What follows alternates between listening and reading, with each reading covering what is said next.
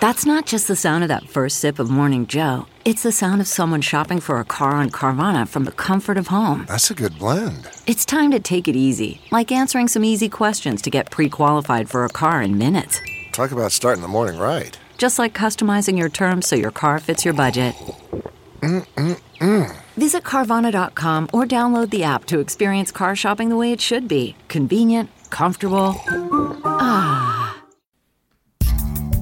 You are listening to the 23 Personnel Podcast, where food and sports clash at the goal line. Here are your hosts, Spencer and Michael. All right, everybody, welcome back to another episode of the 23 Personnel Podcast. I'm your host, Spencer, joined by Michael. Hello, everybody. We're uh, we're having a bit of a delayed instant reaction. I don't think we could have handled a an It's just- instant instant reaction last night. It's just a reaction at this point. That's a good point. Um, yeah, so we're we're gonna talk about the basketball game last night. Uh, we're gonna touch on maybe spring football, maybe We'll see. touch on the baseball season that is ongoing. They're playing right now. Actually, there was an inside the park home run tonight by your left fielder Max Marshall. Hey, Josh Jung crushed one over the center field wall, estimated uh, 400 plus feet. Um, they had a two, six, sorry, I think it was six to two. So it was a four run lead when I turned the game off when I got here in the seventh. So that game is still ongoing as we record. We are just over 24 hours post tip off of the basketball NCAA national championship game. Michael, how you doing? I'm hanging in there. I'm hanging in there. I'm. I keep telling myself that I started out thinking Sweet 16 was going to be just about about the bar. That Mhm. was kind of where that was kind of where the cutoff was for most folks. Is if we made it to the Sweet 16, then And we talked about that Yeah. in one of the episodes leading up to the tournament. We said if we didn't get to the Sweet 16, it would be disappointing, and then anything kind of Elite Eight or beyond would be gravy. But I don't feel that way right now. I don't either. And I think that's partially because you kicked the crap out of everybody up until I don't I don't think I'd include Michigan State in kicking the crap out of them. You did beat them by double digits. Yeah, just as Kyle was called close. it. It, it, it was close until right at the very end. Your your lead expanded. Um, similar with Gonzaga, you it was close. And Ended in the last couple of minutes. Oh, and then yeah. your, your, your lead expanded. Um, same kind of thing happened to you last night. It's close, and then their lead expanded. Yep. Just got away from you. Yep. So you end up losing 85 77. Uh, more points I think anybody was expecting, even considering an overtime game. Um, Texas Tech scored 39 points in the second half. that's a lot of points for slow Texas Tech and the defense of Virginia. For a non-sexy dud of a team, that's that's pretty good. God, Pete Thamel can suck it. The worst. Um, that article was just as bad as I thought it was going to be, and I, I hate myself for clicking it. If y'all know what I'm talking about, it was a Yahoo article, something about something something bunnies unsexy. I'm I'm kidding. That's an inside joke, but something something unsexy team. No more blue bloods. Get used to this type of Final Four. And I thought, what's wrong with that? The Auburn Virginia game was a crazy game hmm that was a it came down to the last second it came down to texas tech enemy number one mr guy having to make three free throws um, the texas tech michigan state game was a really good game. Hmm back and forth uh, defense played well both sides of the ball. I don't know what more you could ask for. It was a close game and then of course this he wrote that before the national championship game that went into overtime and ended up with a, a very well maybe not a very nba looking score but one i've seen before Um, yeah, and he, he wasn't one of the only media pundits or whatever you want to call themselves. Uh, that were not looking forward to this game. Uh, thinking it was going to be boring. E- even the, the guys at halftime, which I, I couldn't stand the halftime show. Uh, Gumbel, Williams, Barkley, uh, the four guys on that show. Kenny they the Jets Kenny, Smith. yeah. It was just like they were like, "This is ugly. They need to be doing this, and they need to be shooting more, and blah blah blah." I was like, It's bad offense. It's not good defense. Over and over and over. That's all they'd say. I mean, they they, they had a couple of points where they were showing um, the Virginia guard Clark passing up an open shot, uh, kind of early in the shot clock to kind of move the ball around, and uh, it may have happened two or three times in the first half, and they were just like, "This this is just what we're talking about." They're just they're out there to. They're out there just to burn clock and, and, and wait till we get to five seconds left and then try to run an offense and that's not what this was at all. But um, so yeah, I I if you were following me on Twitter, or sorry, if you're following the podcast account, going back to you know maybe this time last year, you you know I'm not one to hold punches against refs, and um, I will just say up front, whatever you want to call this disclaimer, that like nothing I say will make you or I feel any better about what happened last night. Okay. Um, and there's no changing it. But it happened. There were a couple of questionable calls that I think were definitely ones that went in Virginia's favor. Um, that had a very negative impact on the game. Um, yeah, you, you can say like, well, you had all your opportunities to score, and you did. You had all the opportunities to, to to stop Virginia, and you did. You had those opportunities. That doesn't take away the fact that these calls affected the outcome of the game. If you want to talk about, um, in regulation, the end of regulation, I think it was. Um, gosh, maybe they're they're both in overtime. I, I I can't remember exactly what it was. I think the most egregious ones were in overtime, or the most. yeah, it, it- controversial it both- ones. It, was it was Moretti and Guy. It was that matchup twice. And Yes. you got the the butt into that twice. One was uh, their their big guy, Mamadi Diakite, Mm-hmm. set a moving screen against you, um, bumped into Guy, tripped Guy, and then Moretti got called for a foul. Where this was, you were up by two or three at the point. I think it was point. three. I think it had just started. Yeah, so you, you were up by three, um, and instead of that being a turnover, your ball. Not that you like would have scored, but you could have scored. Expanded that to a five or six point lead, which in this game felt pretty big. Um, ends up putting guy on the line to bring the game within one. This is it. We've got an Amex Platinum Pro on our hands, ladies and gentlemen. We haven't seen anyone relax like this before in the Centurion Lounge. Is he connecting to complimentary Wi Fi? Oh my, look at that, he is! And you will not believe where he's going next. The Amex dedicated card member entrance for the win! Unbelievable! When you get travel perks with Amex Platinum, you're part of the action. That's the powerful backing of American Express. Terms apply. Learn more at americanexpress.com slash with Amex. The NBA Finals are heating up. Looking for hot takes on all the postseason action? The Old Man and the Three, presented by BMW, is the podcast to listen to for the ultimate finals coverage. Host and former NBA sharpshooter JJ Redick not only has a plugged in perspective on the action from his time in the league, but he's also announcing the games in real time for ESPN. JJ has the ultimate insider point of view, and he's taking you along for the ride as he breaks down the best defensive schemes, dunks, and drives from each game. And speaking of incredible drives, there's no better place to tune into your new favorite podcast, The Old Man and the Three, than in a standard setting BMW. Luxury meets power to create a wholly new driving experience. Push the limits this NBA season with the brand that set the ultimate standard BMW, the ultimate driving machine. one, potentially a five point swing on just a, a blown call. Like there was, like Moretti may not have even touched him. I don't know if he did. He was behind him. He was Yeah. chasing him. He was, He was chasing. fighting the screen. And the other one was uh, Murray was chasing down a or had collected a loose ball turnover, was running up the court, had two defenders on him.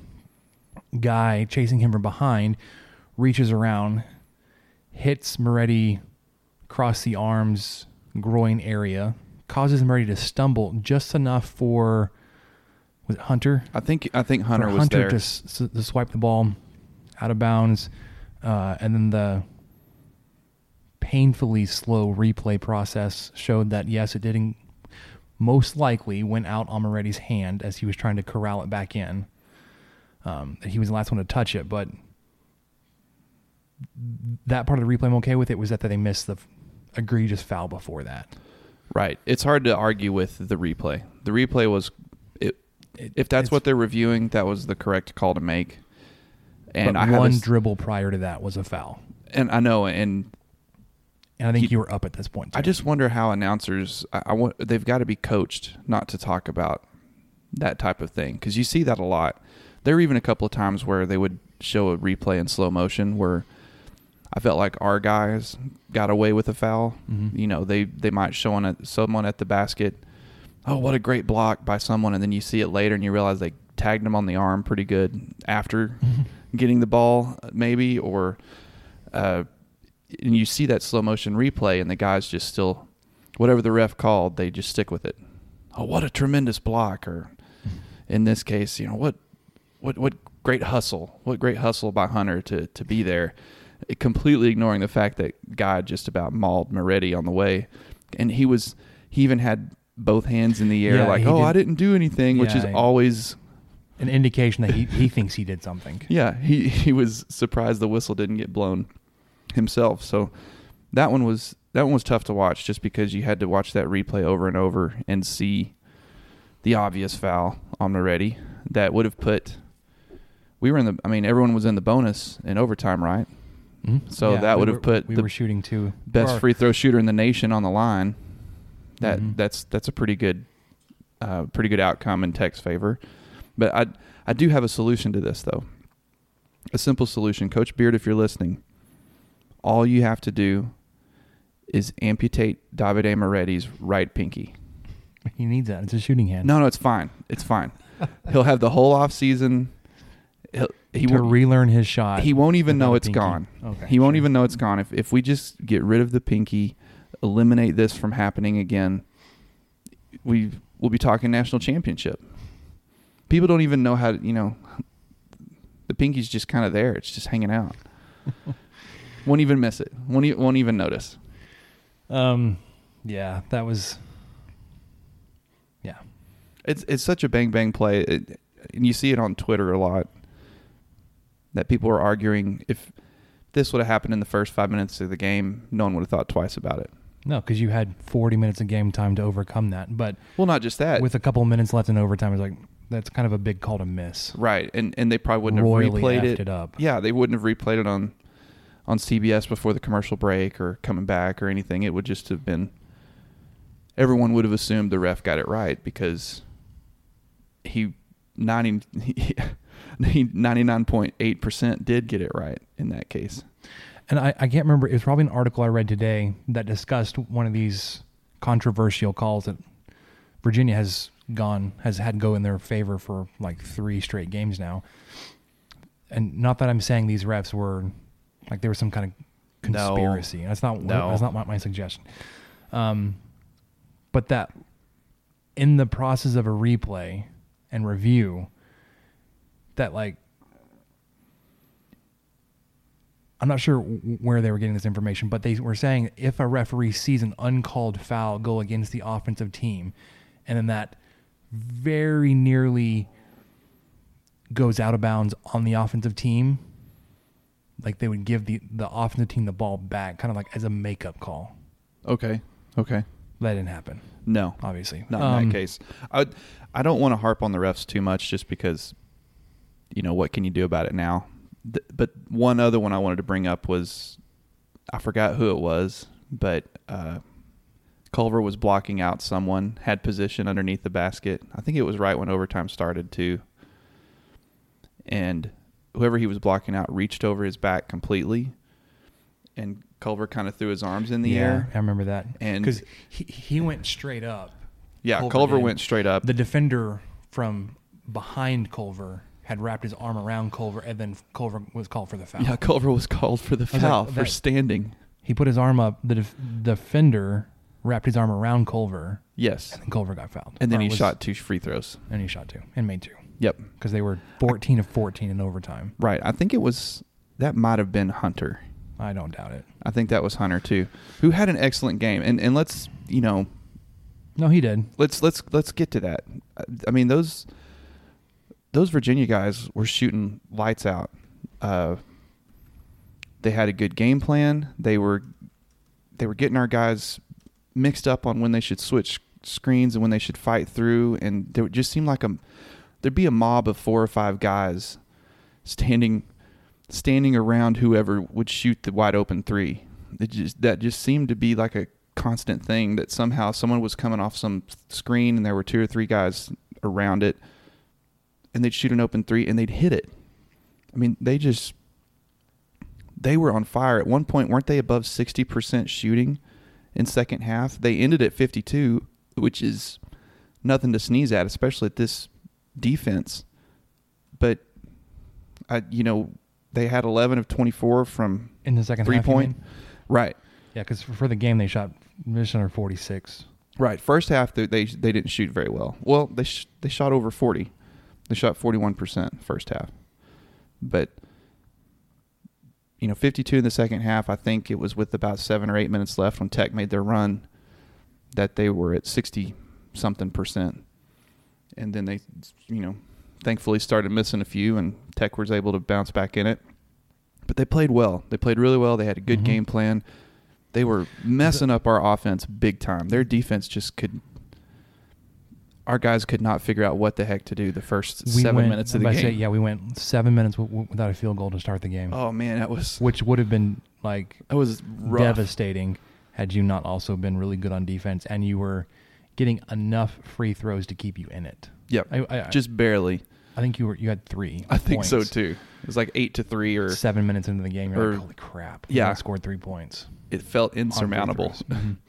Um, I think the one thing they did really well on defense that really frustrated our offense was when they switched, especially when they had uh, Diakite, like like he he would switch over and then he would he would hold just long enough and then he would run like basically from like the three point line down the center of the lane to, to track back to his his offensive player he was but when he was running he had his hand straight up so like you couldn't throw Yeah. over him No, that's a Um, heck of a roadblock.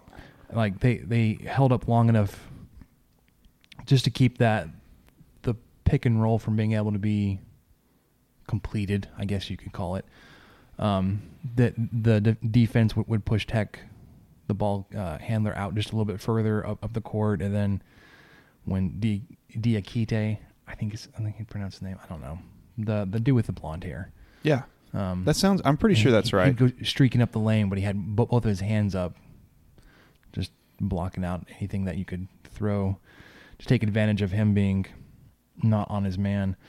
Um, yeah, that uh, guy ended up with 24 points. Hunter had 27. Ty Jerome had 16. So they had three guys in double figures. Uh, you had five. Including Brandone Francis. Yep, dude went off for 17. He led the team scoring 17. He really helped kickstart both of your your runs in the first and second halves. He did. Um, He was incredible. Kyler Edwards uh, shot 80% from the floor. Two two for two at the free throw line, had 12 points. Freshman Kyler Edwards. Mm-hmm. Davide Moretti, the quietest 15 points because like every time like we were struggling on offense and like Culver was looking for just an inch to to start driving, I was like, just throw it to Moretti. I don't, I don't know if he scored at all. Right. He, he finishing with 15 points. Like, When did that happen? what? How? He needs to shoot more. uh, Culver had 15, um, five of six from the line, had nine rebounds, five assists, two steals, one block, to three turnovers. Um, Mooney had 10 points. Odiase had five. Owens had three. Corprew had zero. Cor- only played three minutes, though. Right. He was just in and out. Uh, I remember him taking a three and he didn't Yeah. quite make it. He, he shot once and then committed didn't quite foul. make it. No. What does that matter? What? He didn't make it at all. Why did I say How- that? How about that? um, and then I think the other thing that we can we can look at just really quickly is that um, I think your last defensive possession, or Virginia's last offensive possession in the second half, where they tied it, where The corner three. you had the the beginnings of all great stories. Odiase hitting what, three free throws that put you up the senior. by three.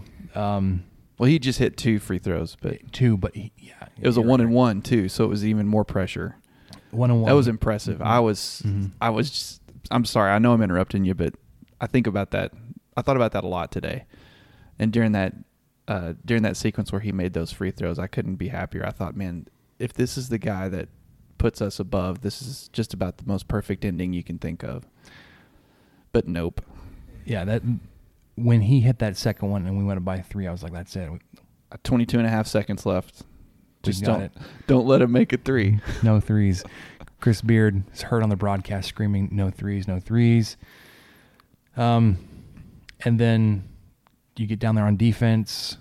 Uh, Beard said in, in interviews either today or after the game yesterday that there was too much time for him to consider like fouling there. Right. to, to uh, before the offense was able to take a shot. Um, and then they just kind of went to they reverted to the defense they played all year. They had somebody driving in, in the lane, and the defense crashed as they have done so well all season. It just opened up an open look three that, of course, had to go in to tie the game. It was a beautiful shot. I even even knowing what it meant for our team, you're just thinking that was that was well done, well played, well Yeah. played, Virginia. and I get this is hindsight. I'm not the coach here, um, but after what like three timeouts with one second to go, the game plan you came up with was to inbounds to Culver in the corner, double teamed I with a open Moretti. yeah, I know, I know. It Which again, it- it's it's all hindsight. Of This course like- it is. It's easy to say this and say, "Oh my gosh, Culver shouldn't have shot that. He was cold," and blah blah blah. I mean, had he made that, we would have been talking about the greatest player from Lubbock, Texas, to carry Texas Tech to a national championship. game. I, I understand that. right, and and everyone was well. Of course, you get it to Culver. He's of your course, he, he's he's, he's your guy- playmaker. He's He- the guy that that brought you here. he's your draft pick. right. Yeah, I I wonder. I wish we could see what he drew up the first time before Because, Virginia yeah. called their their timeout. Because the broadcast noted when they came out after the second timeout that the Texas Tech set had changed. Right. And Texas Tech had no timeouts left. I had a theory. My friend Adam and I were texting back and forth today. I just wonder if that was. Uh, there, and he was right. Adam pointed this out. I think there were just a lot of standing around. There, there wasn't really. They- They, weren't really setting screens or trying to get anybody open. It was just kind of a Moretti was the only person that, that moved right. besides Cul- Culver. So, I, I'm kind of giving the benefit of the doubt, thinking that Mooney just had to give it to somebody because he didn't have any timeouts, and didn't Because obviously didn't want to call a timeout. Yeah. No, and you wouldn't want to take the turnover and give Virginia the ball with a second left. So, Well, I mean, well, you you I just throw it that in. point, yeah, there's no. I guess you might as well just throw it in and see what they could do with a second left. But I I have that in the back of my mind that maybe it was just a sense of urgency thing that Culver was open, but they had two guys on him. Yeah. Well, he may have been open, like when he saw him flash in front of him for the pass, but it wasn't. Didn't take long to trap a guy in the corner. Didn't have an open look for a shot. Yeah. I wish we'd Um, have gotten a better look. Yeah, For that last shot, but- yeah, of course. Hey, too. Not, not that's a that, that is the nettest of picks. Picking picking some nits there. So the um the pessimist in me, like I I, I realize like you you're looking at this team, you're like, well, we we went to the Elite Eight last year, we lost all that talent, we reloaded, rebuilt, and came back and competing for a national title. Like the Texas Tech pessimist in me now thinks like, well, that was our shot. Like our once in a lifetime. Like we've never been there before. We may never go back again. And that was it. And like like that thought hurts. No, and I can't. Like it brings like it. I can't talk you out of it right now. No, it, it's it's hard to like admit that, and then like not get all misty eyed. Like crap. Right. That was it. I because you played like such crap most of the game. You, you were down way big. Like you, you got down er, big in the first half. You were able to tie it right before half. And then you go into halftime down by three. It's fine. You're, you're, you're in that game. And then you have a terrible start to the second half. Not as bad as the first half. Get down 10 or whatever it was. Yeah. You fight all the way back. You take a lead with seconds to go. And you're like, we're we're doing this. We're here. We're we're, we're going to win this thing. mm-hmm. going a twelve and two run to to get back in it. And then um, it goes to overtime, and then you just you miss a couple early shots. Virginia doesn't. Then you have a couple of weird calls that go against you. Then you you get down far enough that you're now fouling to preserve clock, and they're not missing free throws. No. It just means that you're They're just straining. They're, you're just they're just pouring onto the lead. Yeah. So like when I when I, I pointed out that Virginia took the 14 free throws in overtime, like I get that like six of those were from intentional fouls, Yeah. but still without those six, it's still an 8-0 advantage in free throws over Texas Tech. And I again, I can't remember if this was second half or overtime, but Mooney like rebounded a ball and then was like immediately triple teamed. I was like, there's no way he wasn't fouled in that scrum. Like he was just getting mauled. Oh right. Well, I'm surprised they didn't call a jump ball because they they were willy nilly with their jump balls, Don't talk to me about jump balls. jump balls and travels and Because what's what is and it is it's it's kind of the NCAA version of what is a catch. yeah, What is a jump ball? well, because apparently a jump ball for Virginia means they just have to have a hand, a, a slight second worth con of a second's worth of contact while the Texas Tech player has the ball, and a Virginia player reaches out and touches it with a finger. That's a jump ball. Of course it is. But Texas Tech having two hands and like arms wrapped around the ball, and Virginia has it, they're like, uh, no, it's good. We're good. Foul Fine, not a problem. on Texas Tech. apparently. that's what we're gonna do. Yeah, definitely not a travel. But so, but yeah, I, getting back to this point, please, it seems like, and by getting back to this point, I mean getting back to a national championship game. It seems very daunting right now, losing all these players that that Tech's going to lose. I, I wouldn't, ex, you know, we've we've got to be reasonable, but they have set a precedence, and it, it it's going to be in the back of your mind, like, well, maybe we can get back there. We're going to have some good recruits coming in. Beard can obviously coach some guys up. Beard and his staff. His staff's You're- excellent. You're arguably going to have your most talented team on paper, Right. Next talent- season, You're you're exactly right. Talented on paper. A uh, lot of three and four stars, some really high four stars. you're nearly five star guys. Yeah. I mean just practically five stars if we if we round up. And I I think I don't want to put that kind of pressure on the team or for them to feel like we will be disappointed if they're not in a national championship next year, but part of you does have that despair in the back of your mind because you've you've never been this close ever mm ever in the history of basketball. The closest you were prior to this season was the Elite Eight last season. Right. And part of you, you know, I I'm speaking for myself here. Part of me feels like okay, this team was really good. Uh Tech could play great defense. But then the back of your mind you're always thinking, what if it was just kind of a crazy fluke that we ran through those three three rounds like we did.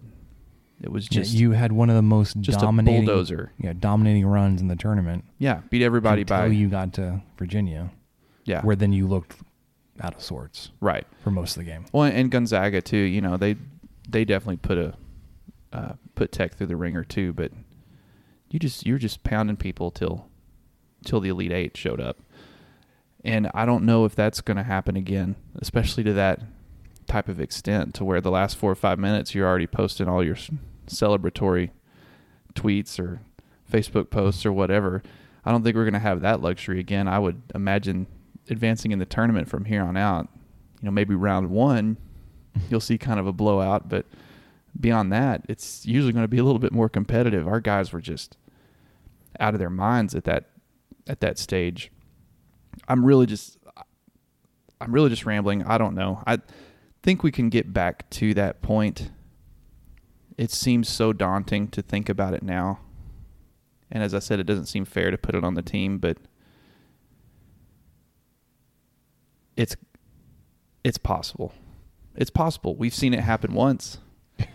We've seen it happen once now. So why not again? Why not twice? twice. Um, just my my counterpoint to that is I would say, well, look at all the uber talented teams around the country that didn't make it Yeah. to the Final Four Yeah. or Just- the championship game. Like we're the Duke, North Carolinas, Kentucky's, like Auburn. yeah, like- Auburn was Auburn was uh, a heck of a team. That that was I was I was hoping that Tech would play Auburn because I thought this is this is what everyone deserves. Two teams that no one thought would be there. This this is exactly who should be playing in the national championship. I was really hoping that would pan out. I was scared to death to play them too. Don't don't take me take me for thinking that we could have. Oh yeah, we would have beat Auburn by 15. No, that's that's not what I'm saying. I, I would have felt a lot better about the matchup. Like they, they were, from my very little knowledge of them, more heavily offensive based rather than defensive based. Um, and we'd already proven that we could handle true offensive firepower, Yes. and our defense could withstand that. Yeah, with against against the Bulldogs. Yeah. pretty much. I wanted to I wanted to bring up one other thing. What were your thoughts on the whole uh, greatest turnaround in basketball history storyline that Jim Nantz and CBS kept trying to push after Virginia won? They were the consensus number one seed last season. Right. that a one seed 2018 to one seed 2019 is not a turnaround. If anything, it's I can see redemption story. I started seeing Sure. that a little bit more today. That actually makes a lot of sense. But turnaround, it made it seem like they were one of the play-in games this year or last year. They were It- one of the play-in games last year, and then It's they not ended like up they were a Cinderella. no. They're the only They were one favored to win. left. Yeah, they were favored. Also, the only one seed that never had to play a one or two seed in this tournament. The first, the first time ever national championship team hasn't played a one or two seed. I think Tech was their highest seeded team they played at three. And Tech went Obviously, because they didn't play a two or a one. So Tech went through. Was it two two seeds and one one seed? we went through. Um, It's Michigan. Michigan State was a two. Gonzaga was a one. Michigan was a two. Yeah, it was a two one two. So we went what? Two, one, two, 14, one. six, two, one, two, one. Yeah, it's a pretty gnarly little schedule. But yeah, let's let's just uh, let's tap the brakes on the old the greatest turnaround in college basketball history. No, the favored team from last year that lost a game they probably would win 99 out of 100 times uh, played like they were supposed to this year. That's all that means. Well, they played like they were supposed to this year. Like last night, maybe. That's But true. The rest of the, like early in the tournament, there was a lot of really close calls. That I would say was more them underperforming than anything else, because of how talented they are. Um. But yeah, so like yes, we're gonna. I, I give Virginia credit for winning. They, des- Of they course. deserve to win. Yeah, Uh, they as played a heck of a number game. one seed. They won 36 games this year. Yeah, They lost three times. that's nuts. Um, I just wish they would have lost four times yeah, four losses would have looked much better. Because I, I just it it's just it's my my existence as a Texas Tech fan. Of the you know 13 years I've been a Texas Tech fan. Um is just to be like well aw shucks you know it's us. We've we we teched it. Yeah, yeah, we uh we fell flat on the national stage like we, we had an opportunity to do something really cool and then just couldn't pull it off. And it's like that it feels like we got our one shot because when i think about like back about all the other times we had a shot like you haven't seen it again since like in football. Um, I mean, baseball, you've gotten kind of close, but you you've only been able to win one game in Omaha twice. that's true. I mean, Even getting you- there yeah. You, I mean, it, it's it's a struggle to get to Omaha. I'm not saying it like that's like making the, the elite eight in basketball. You, you're the final eight teams, but the three times you've gone, you've won a total of two games. Um. So yeah, I'm just a little pessimistic. This this one still stings. It's gonna hurt for a while.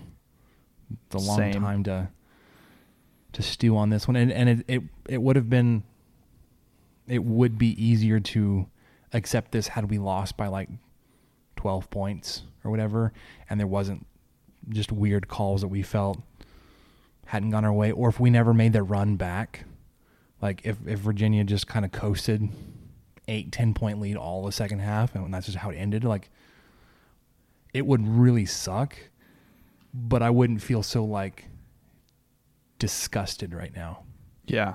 24 hours after halftime. I I think I think Kyle mentioned it in our chat that we we Texas Tech did a really poor job of defending threes all night, Mm-hmm. and that was that was almost reason enough to lose on on on its own without the heroics of guys like Kyler Edwards and Brandone Francis coming out of nowhere and hitting some really big shots. That would have been it. They were the they were the only ones that really kept us in the game because Virginia didn't really know what to do with them.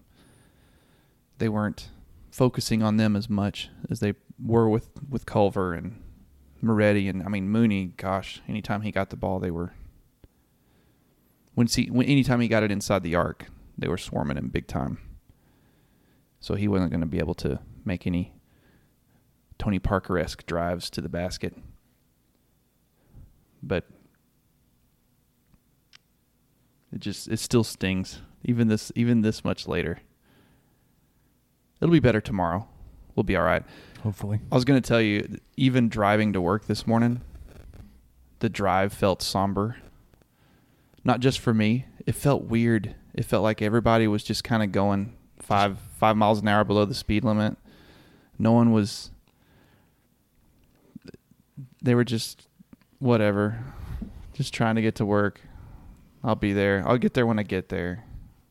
It's kind of how I started my day. I like, I texted the friend of mine that works on my floor. Is like, hey, you want to grab breakfast? Because I don't want to go into work right now. it was it was kind of nice to be at work because I it took my mind off of it a little bit. But the even the office was just dead. Our office was quiet. so I said in, in the Slack chat this morning, I was like, I don't.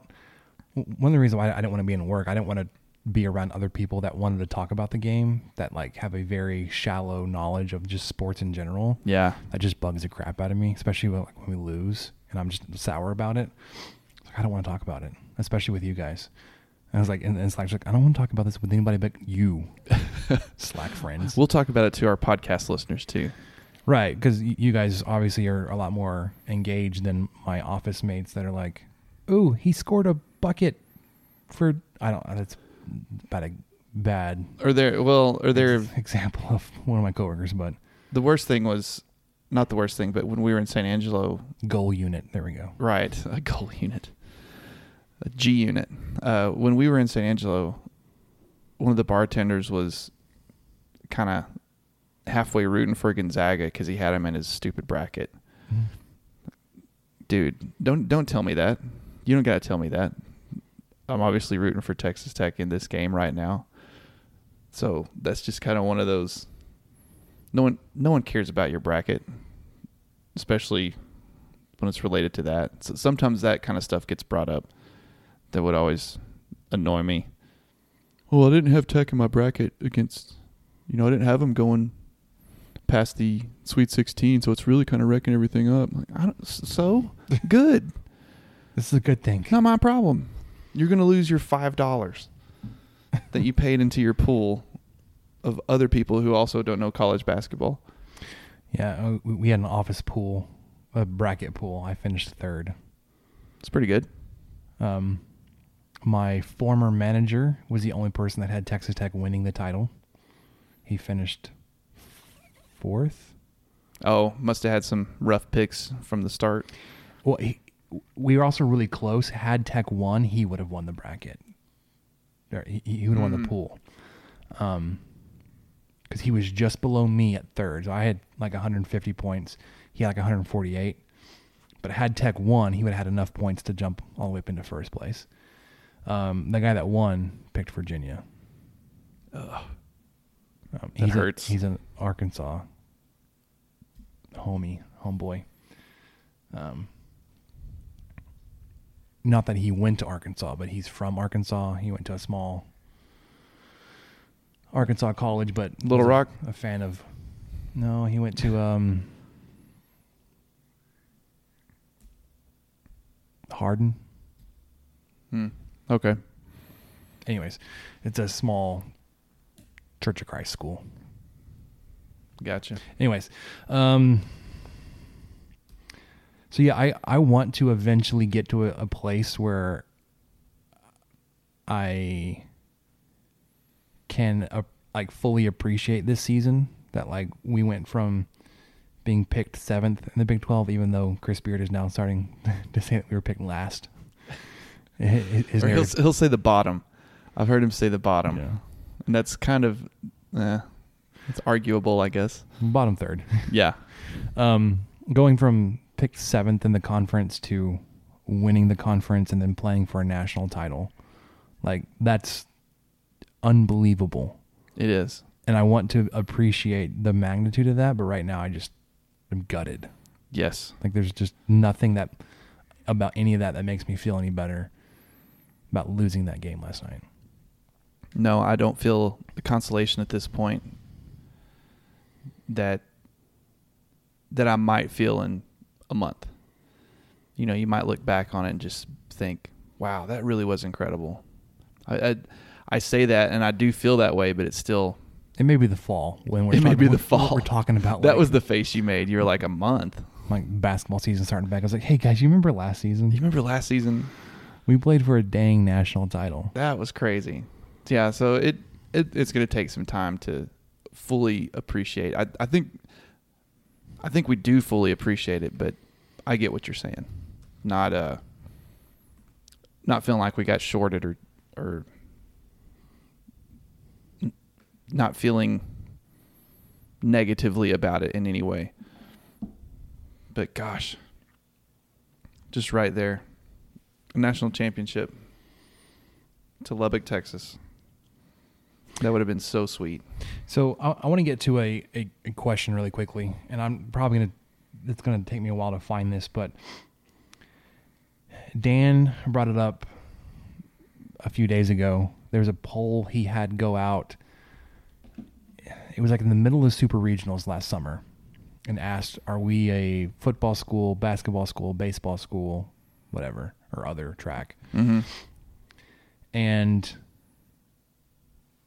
I think one because of the timing of his question, like there was an overwhelming response towards baseball school Yeah, baseball was number one. because like like like I just we were in the middle of, of the super region or we had just won the super region or whatever. Um, I think basketball was next. No, I think football was next. I'm pretty sure basketball was third. Okay. Um, either way, I, I think a season like this to the general fan is going to change that. Oh, I agree. Um, especially with just how the the past few years of football has been and like the Yep. just absolute uncertainty you've got going into this season. I was like, I don't even know what we have with Matt Wells and his staff and what the team's going to look like and the offense is going to go.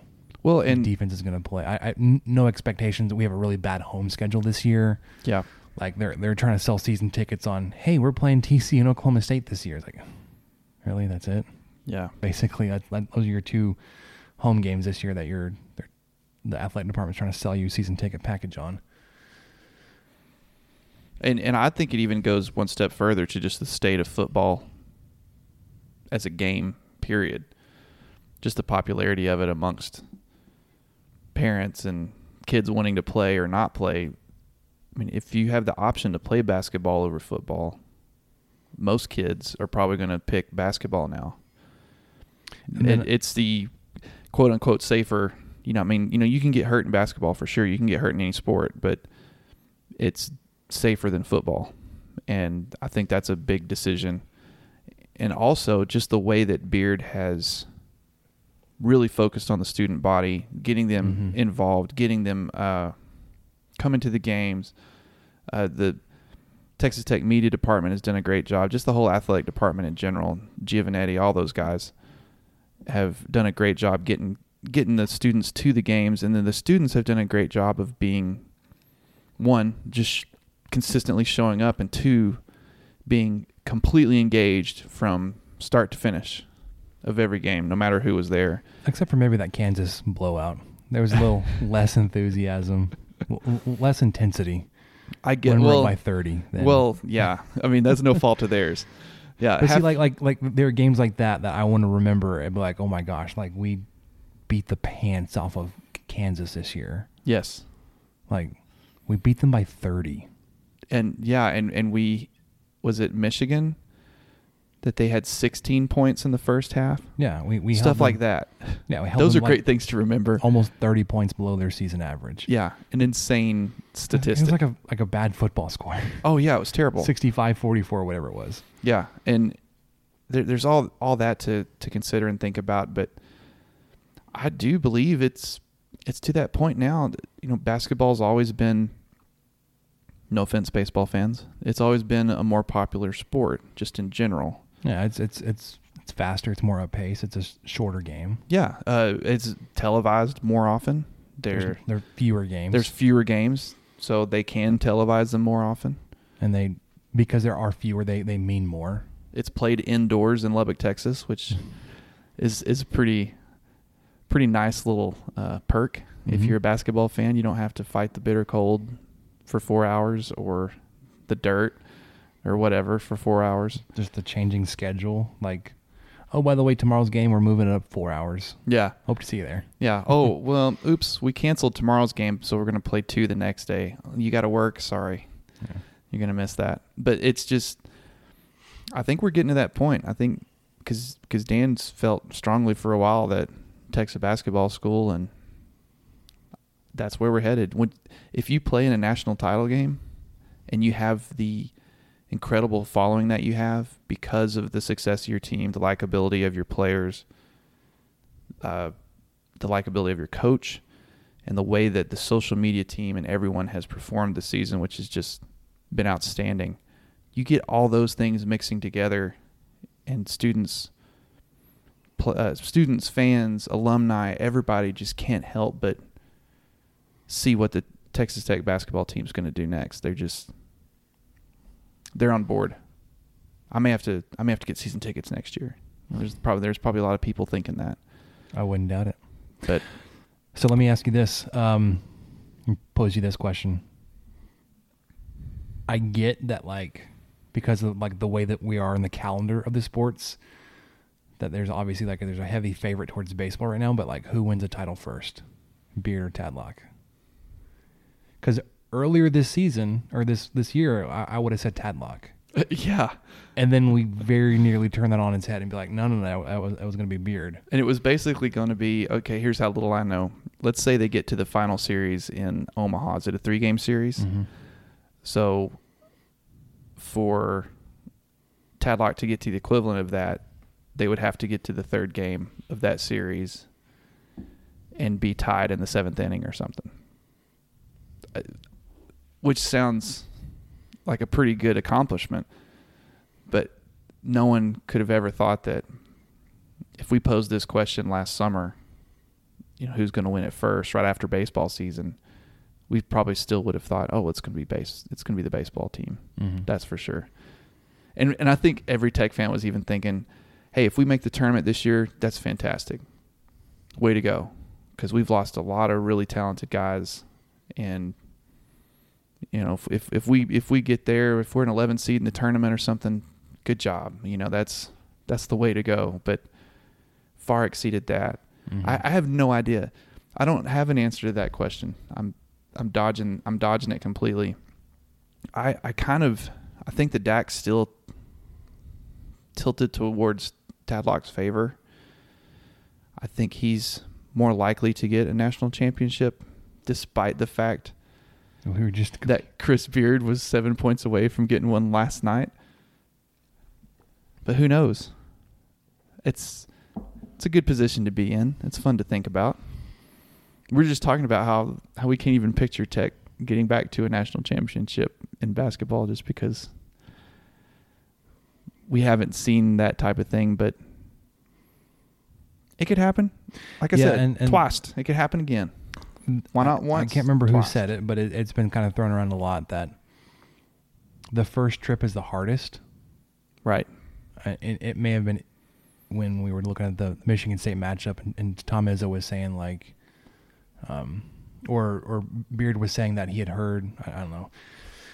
Basically saying Texas Tech's first ever Final Four may be their most difficult. Like it's the first time you've gone there. You have no idea what to expect. The expectations, the pressure to perform, all that kind of stuff are there that you've never experienced before. Um, and that may change. Like it, it may make it a lot easier to, to make a repeat run, but like, man, right now it doesn't feel.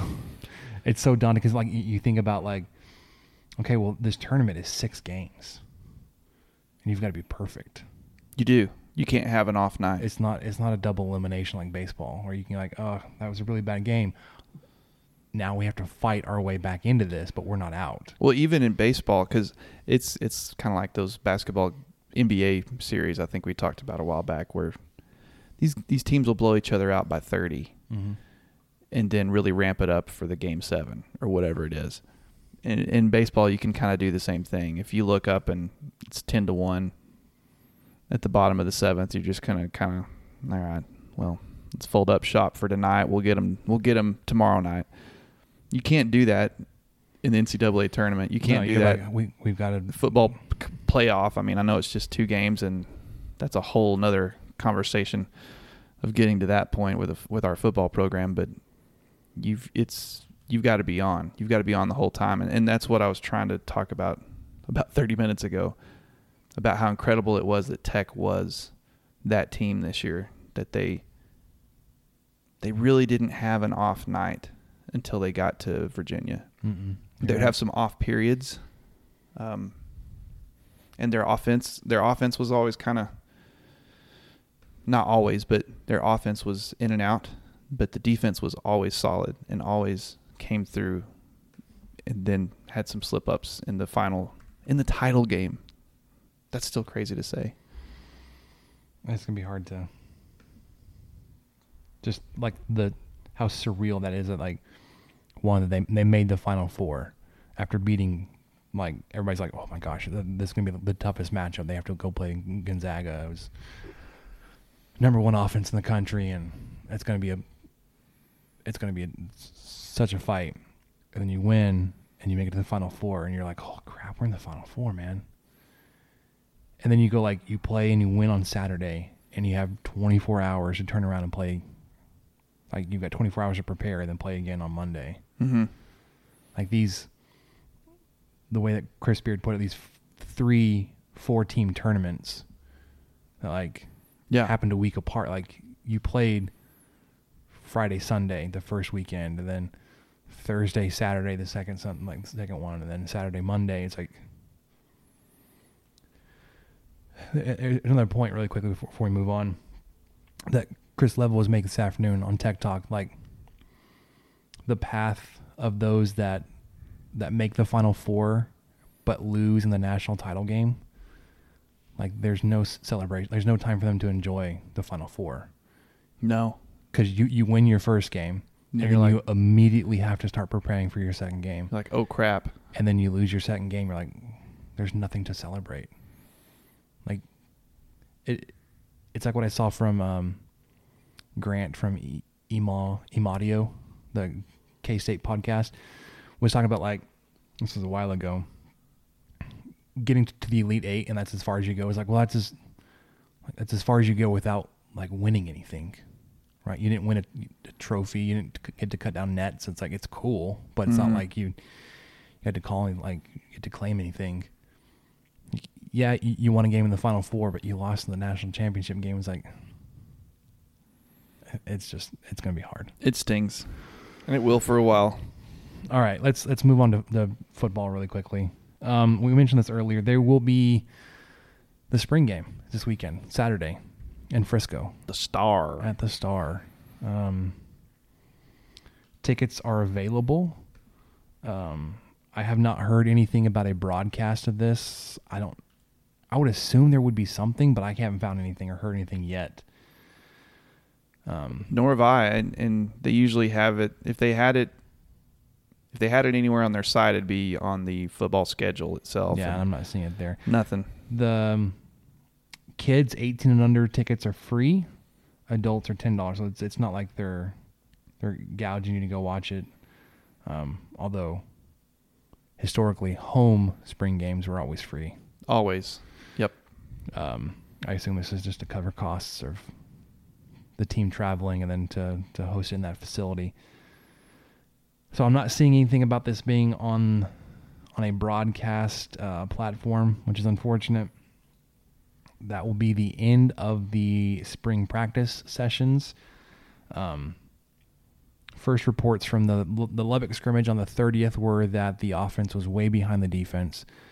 Um, heard some people that went to both Lubbock scrimmage and the one in Midland on Friday, so that it was there was some progress made.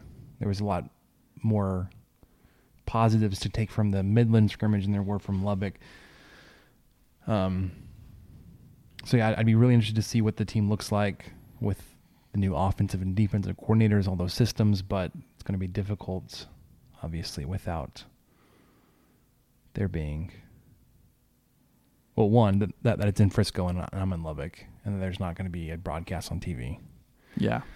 Um, also, I have a t-ball game on Saturday. Oh, that that's priorities, man. yeah, You you got to hit up the t-ball game. yeah. I almost got ejected from a t-ball game this past weekend. That sounds like something that would happen to you. Well, yeah, we had just a terrible umpire, and, and we were we were the home team, so we were batting second. Um, and it's well within the team's right. The other the teams, it's well within their right to do what they did to us, which is you can be super aggressive on the base path because four year olds fielding a thrown or batted ball is asking for a miracle. So basically, what, what you can do to stop the play is the pitcher has to have possession of the ball on top of the mound, and then the umpire will call time, and then he will stop the runners and put them back to the last base they legally touched, unless there's a force. Then they have to, they have to move somebody forward. But we had a infield single turn into a home run because of bad like kids that weren't paying attention and there was like one like th- throwing error I know. I was about to say, w- were you with your book marking down the errors and keeping up I the? was screaming at four year olds and I felt like a tool afterwards because I made my son cry. I was like, it's a game of four year olds playing baseball. Um, and I feel like a real douchebag for doing that too. I, I was just frustrated. I was like, guys, You can learn from it. He he should have been out at first. Like it was one like we we. He basically hit the ball like like dribbled it up to the pitcher. and the and- pitcher should have just stood on the mound. Well, no, no, he was trying to get him out, Oh, okay. Okay. and like the, th- I think he tried to throw it or something. I don't know. I don't remember. It was just a disaster. Um. And then so. It started with that like the other team was super aggressive r- running the bases. Um. And then our manager almost got tossed for, for arguing with like the other coaches on the team. So like I had to take over for her pitching.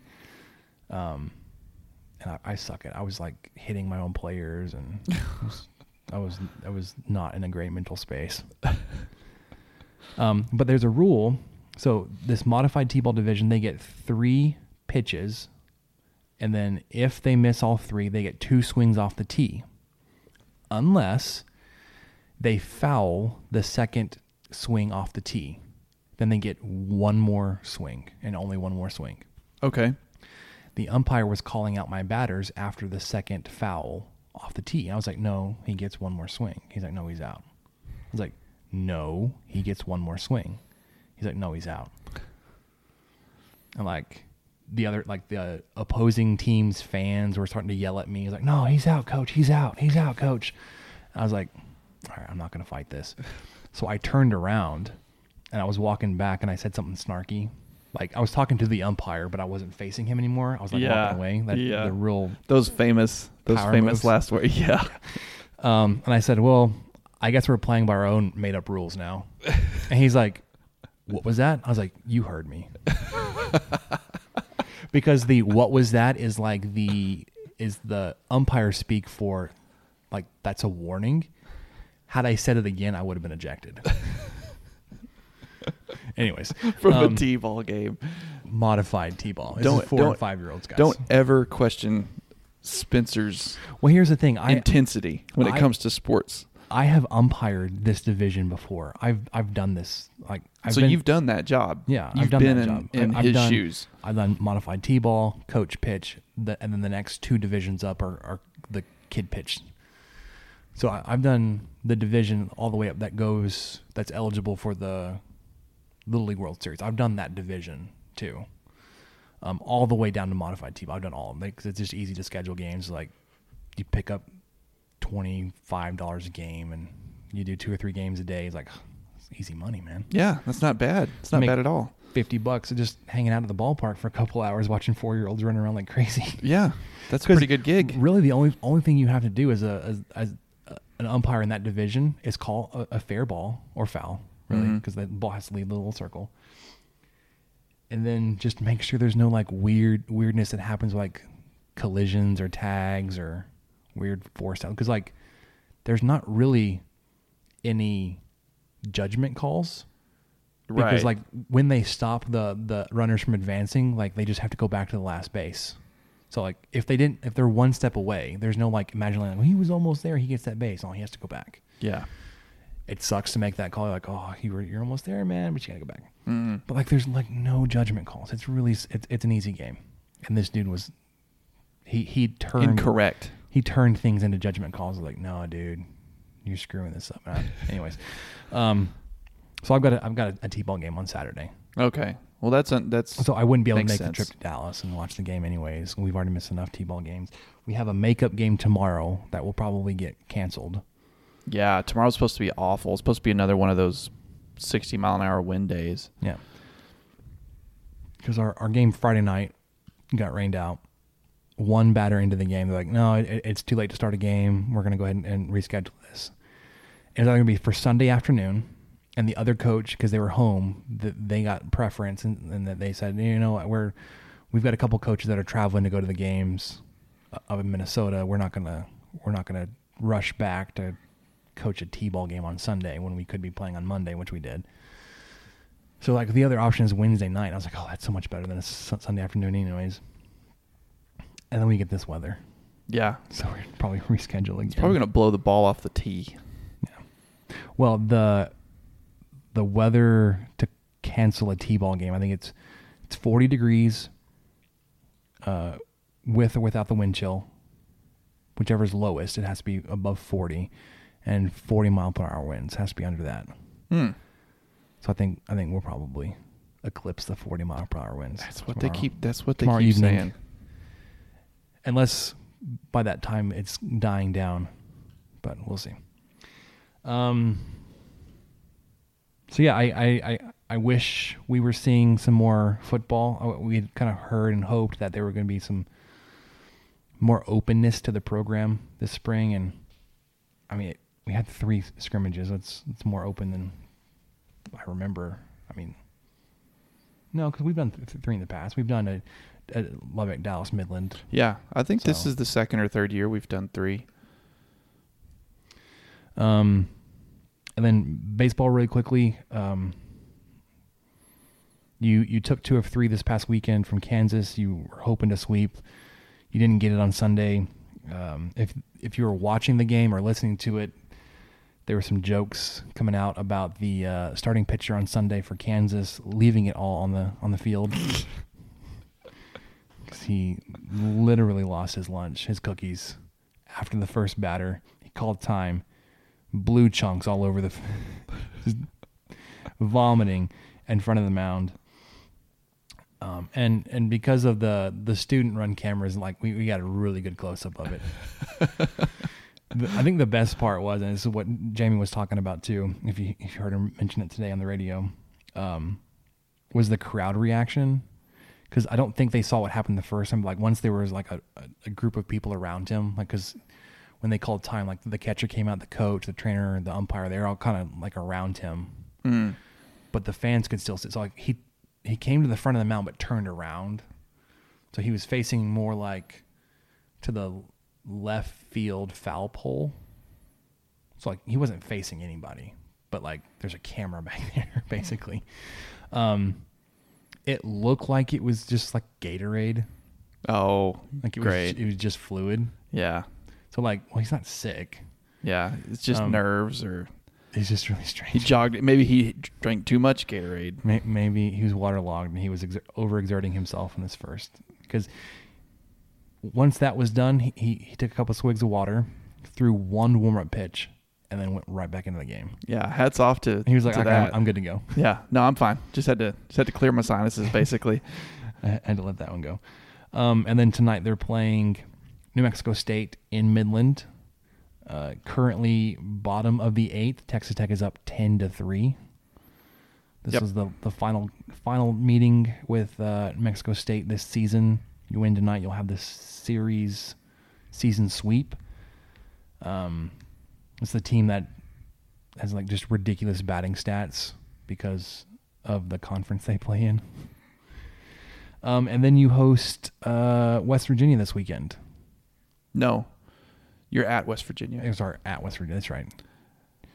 Which I've heard there's some weather out there this weekend too. There's a possibility of doubling up on Saturday or whatever it is. I don't. I haven't looked at the weather in West Virginia whether you're d- doubling up Friday or Saturday, but trying to get three games in, um, probably over two days. You saw the Texas Baylor game have a game canceled, so they, they only played two games, which means you have this like weird number. Like not every team will play the same number of conference games this year, so Hmm.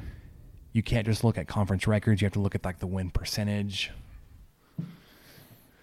So that's going to throw things off unless everybody ends up canceling a conference game, which is more unlikely than not. Then right right after West Virginia, before the Baylor series, back when you're back at home, which we will be going to a Baylor game on Good Friday. I will be heading to my brother-in-law's coworker's ranch to go hunting Oh, that sounds over Easter nice. weekend.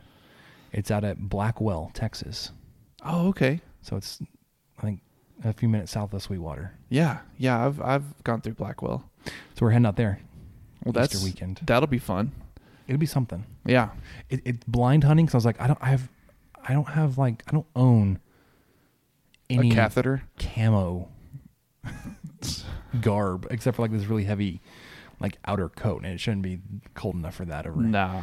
He's like, no, you're fine. We're gonna be in a, in a blind. Just wear whatever's comfortable. I was like, okay, good. Okay, that's fine. Because I've got hiking pants and hiking boots and whatever that uh, Anyways, go on. Well, well, the only thing I was going to mention is the next midweek game is against Duke. A week from today. And That I wish it was be- here in town. I do too. That that could be a pretty salty one. And unfortunately, I don't think it's going to be on TV anywhere. But April sixteenth, Tuesday, five p.m.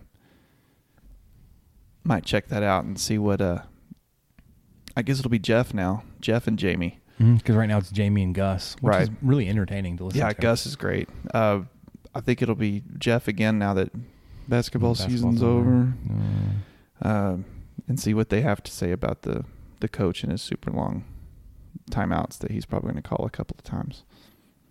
Yeah, because okay, so the Baylor se- series is moved up a day because of Easter weekend. It's Thursday, Friday, Saturday. Right. Um, so I may be able to go to one of those games. No, actually, I can't because I have practice Thursday night. It's the only game I probably would be able to go to is Thursday night because I'll be out of town Friday, Saturday. Yeah, we got tickets to the Friday night one just because that sounded like a. I'm, I'm just hoping for a beautiful spring Friday night, not one where it, it's hailing all over the place or there's dirt tornadoes. Dirt natives. Yeah. Um, then I was looking the, past that. You have a midweek series against New Mexico Tuesday, six thirty. Wednesday at two. I was like, I could go to one of those, and then I realized on Tuesday I'm going out of town. I'm going to Phoenix for a conference. You're just you're just all over the place. but I'm going to a, a Diamondbacks Cubs game while I'm there. Oh, that's pretty good. That'll be pretty. That'll be fun. I'll be going by myself, so I can like take my scorebook and Get oh yeah. copious amounts of whatever I want to eat, and I have to share it and Yeah. Try things out and be like, I want a hot dog now, or Yeah. And you can move around. You know, if, if you get to your seat and and you're in a completely em- empty section, but you're Let's go to the next to somebody.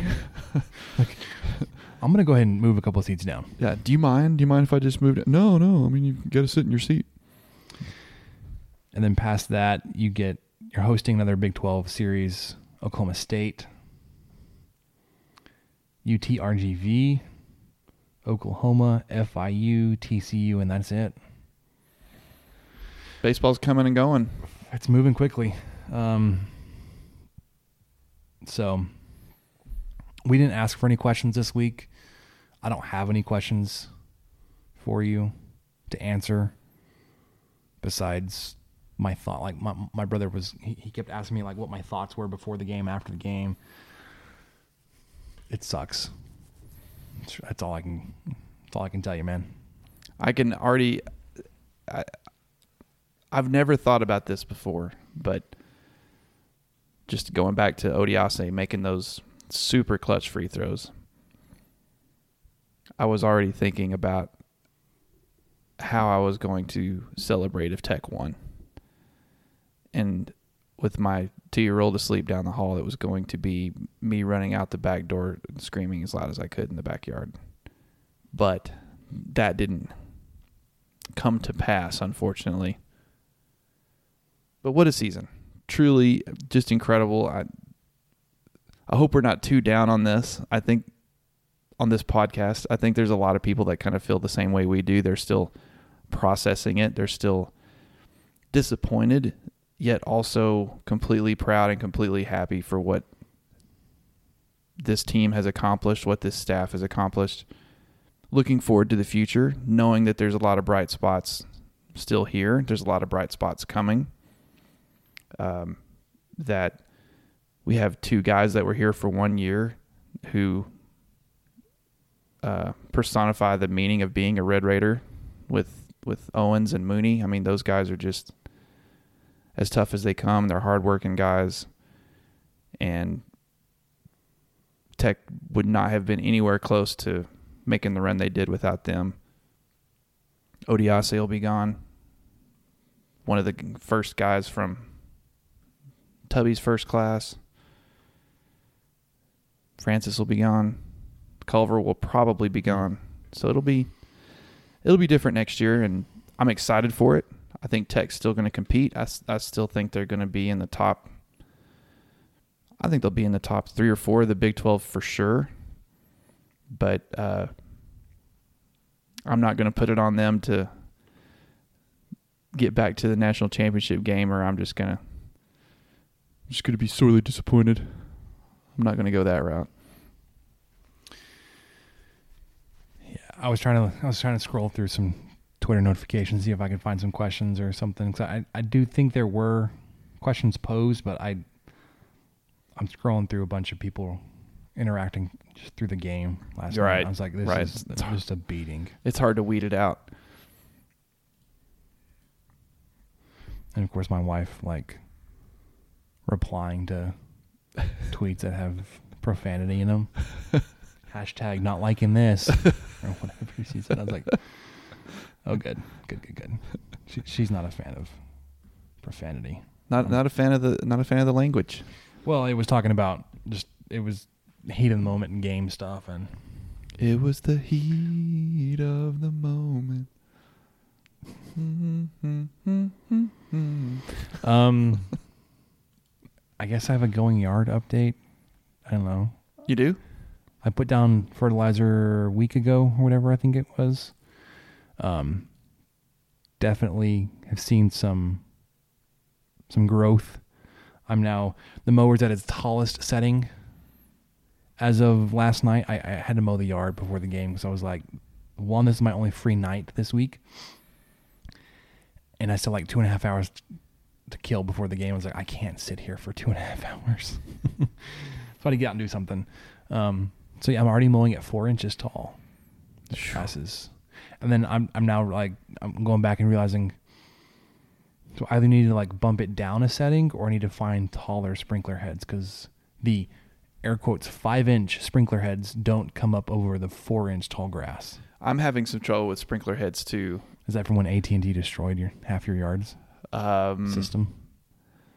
Yes, that's partially it, but the remaining sprinkler heads from the original system that are on that are along the my house is kind of built up a little bit. Of course, most people's are, so it naturally slopes from the foundation to the three sides of my house that are encompassed with sidewalk, being on a corner.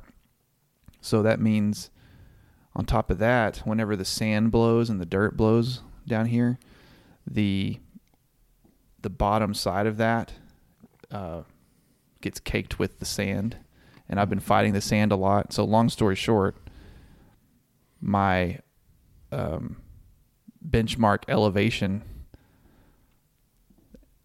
where those sprinkler heads are Mm-hmm. has gone up because the sand keeps building it up. So the sprinkler heads are now getting too short. Yeah. It's because the because the, the the dirt is building up around it enough to the point where you know these sprinklers come on and the grass is starting to to catch it, and it's just really annoying because there's really not much you can do about that aside from like you said maybe change out the heads. Luckily, sprinkler heads are fairly inexpensive. You just have to buy a lot of them. Yeah. So I, I so I'm looking at like so we have a Toro system. The brand is Toro, not like Rainbird or Hunter. Um, there's a 570Z Pro Series six inch pop up sprinkler body. Six fifty, so six dollars and fifty cents. It's like that's not bad. And I was Yeah. like, how many do I need? Twelve. right. that adds up in a hurry. but like it's it's it's an easy cost to kind of like okay it, it's it's six dollars a pop mm, seven dollars each or i can just cut my grass a little bit shorter or go around with like the weed eater and like cut out little divots around yeah, you could do and that. make it look like real stupid because it looks really nice when it's all even all the way across You're like oh look at that yeah. nice and flat Yeah. Anyway, so one more thing about the yard. I was at uh, Walmart today. I was I was buying screws and nuts to fix slash upgrade Grayson's T for t-ball. Okay. The T screws into the plate, the base plate.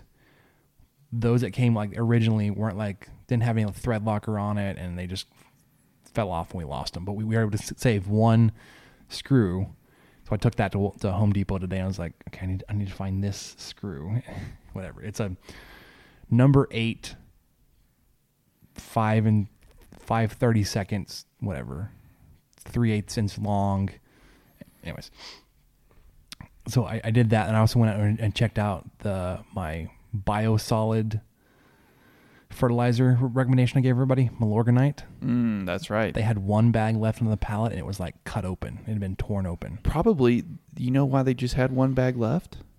because the power of the 23 Personal podcast. That's exactly it. because they were pallets and pallets of all the other Scott's weed and feed, which is not a good way to go. People people rushed I'm, I'm sure rushed to those stores after hearing. I'm you. sure they did. I, I need to get a, a commission check now. You do. But from Malorg, Malorganite. Mal- Malorganite, mm-hmm. Malorganite. Malorganite. There you go. Okay. Anyways, um, don't have any questions for you, Michael. What did we learn this week? Besides the refs suck and you can't win eight versus five. I learned two things. First of all, I didn't realize that uh, a national championship or a Texas team hasn't won a national championship in basketball since the '60s. Yep. I, I, that had- was I didn't uh, know that. That was the Glory Road deal.